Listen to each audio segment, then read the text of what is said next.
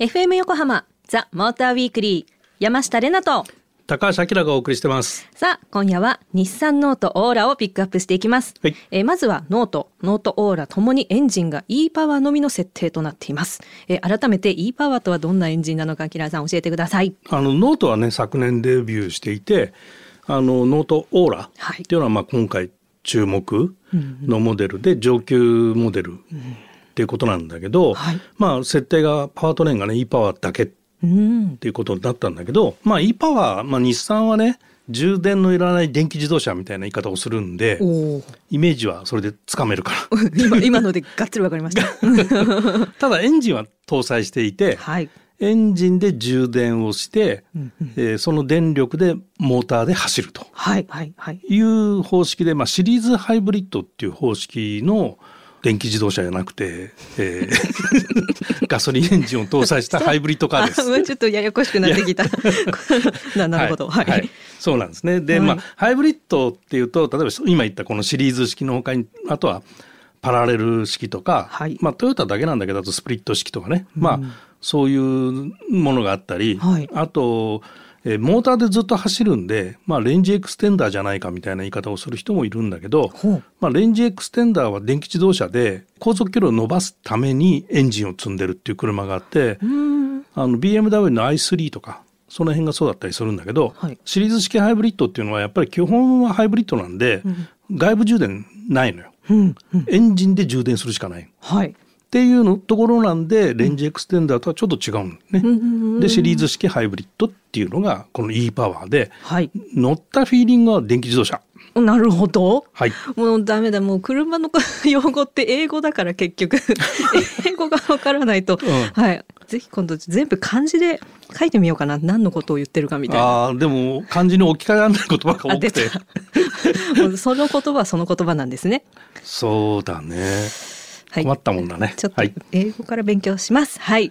え えということなんですけれども、うん。えノートのモデルチェンジに合わせて e パワーはじゃあ進化しているんですか？そうね。第二世代になったっていう言い方を日産ではしていて、あの制御が変更されたこととか、まあ、あとはなんモーターこうインバーターなんかのユニットがコンパクトになったりとかね、そういう進化はしていて、まあ、一番ユーザー的に影響があるのはその制御変更でエンジンの存在をとにかく消すっていう制御になっていてはい。例えばこう滑らかな路面でね速度もそんなに出てない例えば30キロか40キロぐらいで走ってるような時って静かじゃんはい車って。うんうんそういう時にエンジンがかかってると エンジンってうるさいじゃん？っはい。邪魔ていうふうになるでしょ？邪魔ってなるでしょ？だからそういう時はエンジンをかけない。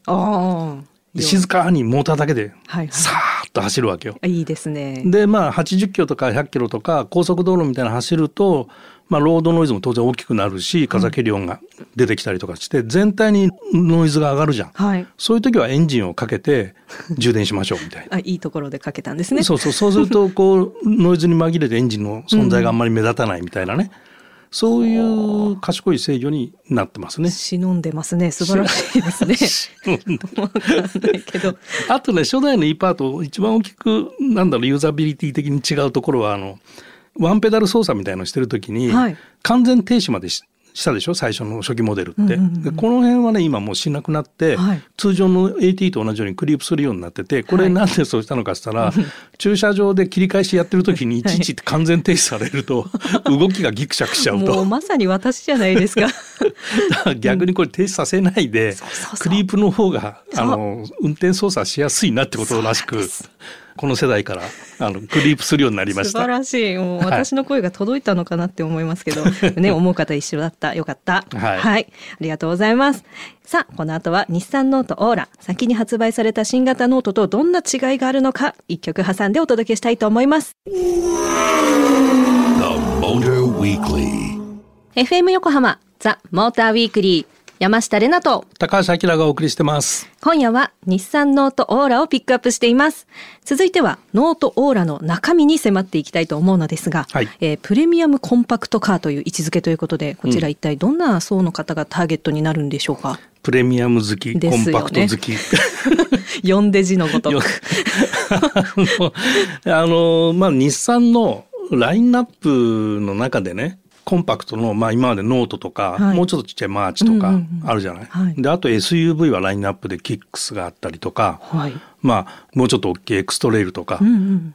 あとミニバンがラインナップしてたりとかってあるじゃない？はいでセダンの方はスカイラインがあったりとかうん。なんだけど、やや大きめの、えっと、ミニバンから、はいセダンからダウンサイジングうんうんうん。しようかなって思った時にいきなりこうノートになっちゃうという。まああ、シルフィーっていう車も一応ラインナップ残ってんだけど、はい。でまあそういう中でこうもうちょっと大きいサイズで、まあ高級感っていうかね、まあ、スカイラインに乗ってた人が乗り換えるのに、はい。ちょうどいい車がラインナップになかったなっていうのがちょっとあったらしくて。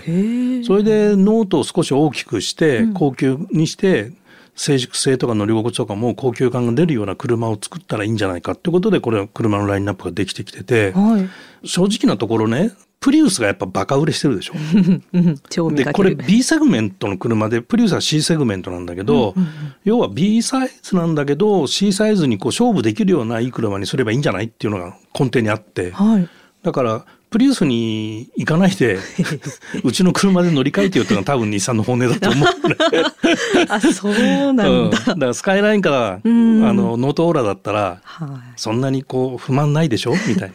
でどうよ？うんそうそうその電動のねあの先進感とかそういうのもあるし。はい。っていうところでこう日産としてはそういうユーザーにいろんなニーズに応えるためにちょっと隙間があったっていうところを埋めたっていうのがまああだからプレミアムなモデルにしないとダメだよねっていうところでできた車かな。ーなるほど、うんそれはいいとこに目をつけましたよね。そうそうそうどの目線やって感じなんですけど。どんだけ上からか本当で失礼いたしました。はいえーじゃあ、じゃあ、その、うんまあ、ノートとノートオーラの違いに迫りたいんですけれども、うんもう、じゃあ、まずパッと見のところは、まあまあ、双子かな、みたいな。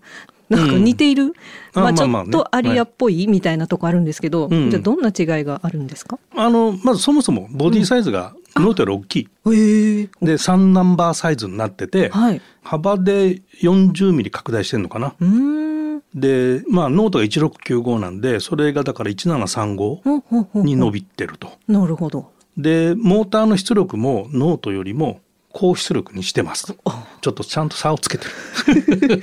どうよ。あの最大トルクが280ニュートンメーターなんだけどそれをまあ300ニュートンへこうアップしてて、最大出力は85キロワットから100キロワットへとほいうようにしていてあと4駆もあるのね。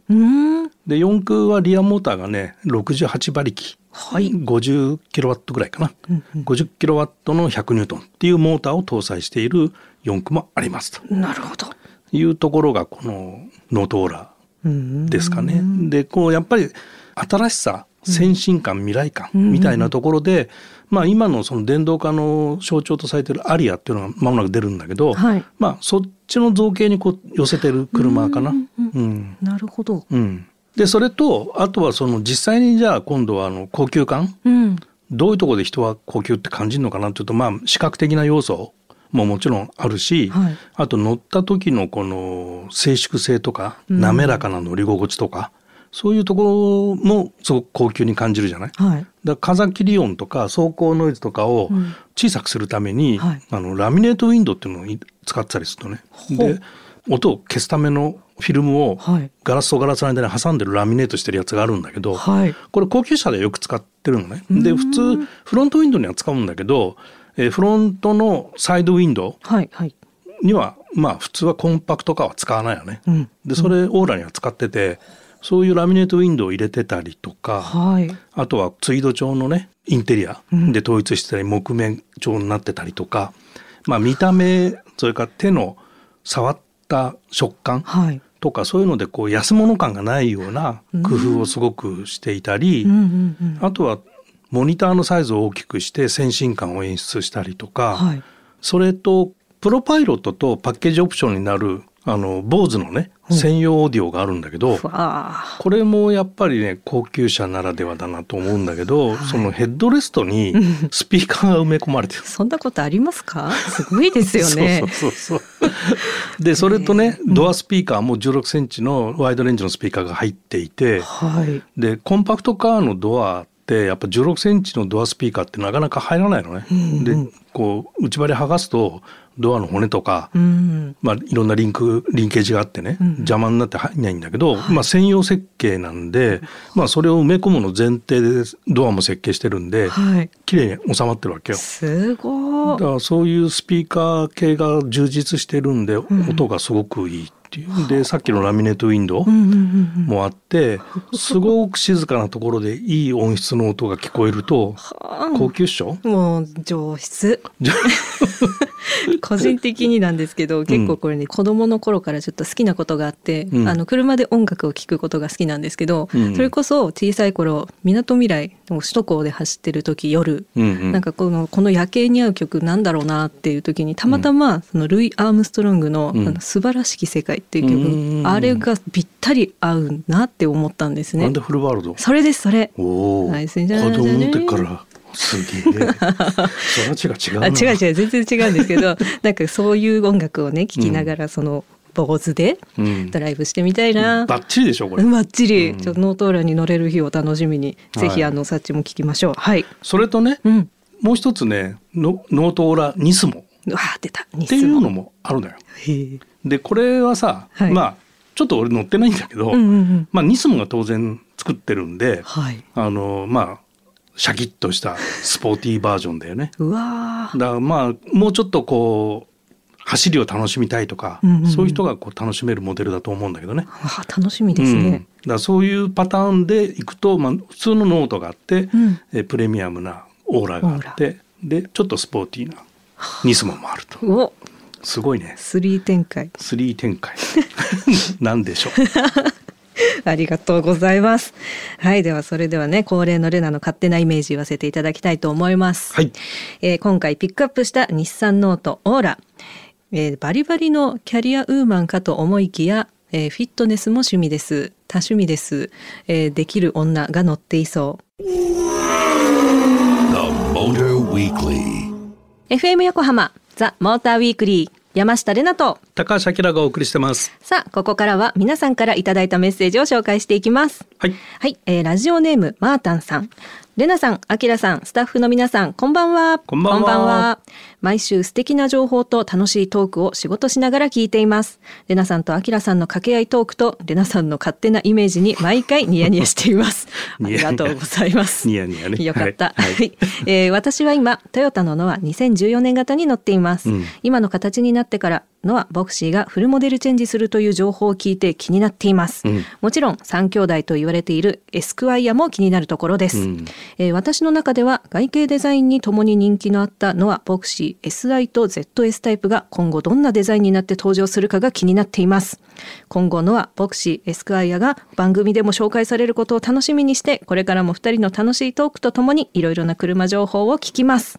とのことでした、はい。ありがとうございますそろそろモデルチェンジの時期だよね。なあうん、まあちょっと情報掴んでないんでね、うんうんうんあの詳細はわからないんだけど、はい。まああの安全装備系が最新のものにまあアップデートされるのは間違いない。うんうんうん。でまあエクステリアとかねその辺はどういうふうな衣装になってくるのかっていうのはまあ出てからのお楽しみっていうところかな。ですね。でまあパワートレインもまあおそらく、えーダイナミックフォースエンジンっていう高効率な1.5リッターエンジンとかあるんで、はい。まあそういったものの可能性とかも出てくるかなとは思ってるんだけどね。まああのパワートレインの方は環境によく、うん。それからコネクテッドの方はこのトヨタスマートデバイスリンクっていうのがあるんだけど、はい。そういうものも搭載されて、うんうんうんで見た目も変わってっていうことがフルモデルチェンジで行われるでしょうというところまでしかわかりません。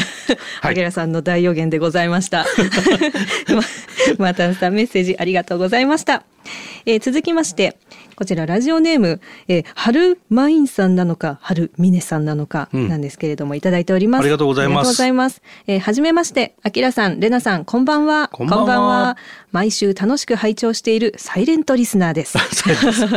えーモタスポ歴約30年になります。先日、今年も F1 日本グランプリが中止になり、この状況ではと半分納得しつつも翌日現地ホテルをキャンセル。ね寂しく思う今日この頃、残りのレースを楽しもうと思っていた矢先に、えー2007年のワールドチャンピオン、君ライコネン選手が引退を発表しました。えー、日本人は特に2005年の鈴鹿のレースでのこともあり人気があるドライバーで各いう私も応援していた一人です、うん、えー、えー、数年前にも応援していた選手が引退。昨年今年と中止になった挙句二度と見られなくなるななんてとショックが尾を引いております。何か慰めの言葉をいただけると嬉しいです、うん、慰めの言葉。これからも楽しいひとときをご提供くださいませ。とのことでした。なるほど。慰め。うんまあライコネンね F1 ドライバーで40過ぎてるからそりゃすげえって話で。すげえ、ね、ご苦労さんでしたって感じじゃないのかな。まあ、イケメンですしね、うん。はい、まあでも世の中の半分は男性と言われますからね。また あの推しは出てくるんじゃなかろうかと思いますけれども。あそうですか、はいはい、あの寂しかったら連絡ください。話し相手になりますので。じゃあキラさんのあのメアドはこちらですっていう感じで載せておきます。はい、えー、慰めてんのかな。よくわかんない。けど、えー、はるはるまいんさんはるみねねさん、メッセージありがとうございました。メッセージを送ってくださった皆さん、ありがとうございました。ザ・モーターウィークリーオリジナルステッカーをお送りします。引き続き皆様からのメッセージをお待ちしています。ザ・モーターウィークリーエンディングの時間となりました。今夜は日産ノートオーラの話題をお届けしてきました。はい、はい、たっぷりたっぷり。はい、さっき読んだあのハルマインさん、はい、ハルミネさん、ハルミネさん、わかんないけど、ね、英語で書いてあったから読めなかった。ハルマインさんかなじゃあ。うんうんうん。サイレントリスナー。ね。ね。あ嬉しいね。もうなんかちょっと恥ずかしくなっちゃいました、こっちがなんか なんでって私もサイレントタイプなんであなんかすごい勇気出して送ってくださったのかなみたいなの気持ちわかるわみたいな。黙ってるタイプなの。黙ってるタイプでも ラジオに向かっていやそれはないだろうとかちょっと言っちゃうタイプかもしれない。ちょっとそういう人なんかメール欲しいな。あなんかね、うん、ニヤニヤした話とかさニヤニヤできる話とかそういうのちょっとね、ね、欲しいね。まあ もちろんね気になる車のこともそうなんですけどぜひ、うん、ぜひぜひメッセージお待ちしております。メッセージの宛先は tm アットマーク fm 横浜ドット jp tm アットマーク fm 横浜ドット jp まで。メッセージを採用させていただいた方にはザ・モーターウィークリーオリジナルステッカーをプレゼントします。ツイッターではハッシュタグモーターウィークリー847をつけてつぶやいてください。こちらのモーターウィークリーはカタカナですまたザ・モーターウィークリーウェブオートプルーブでは日々さまざまな自動車情報を更新しています。詳しくはオートプルーブで検索してください。ということでここまでのお相手は山下れなとモータージャーナリストの高橋明でした。また来週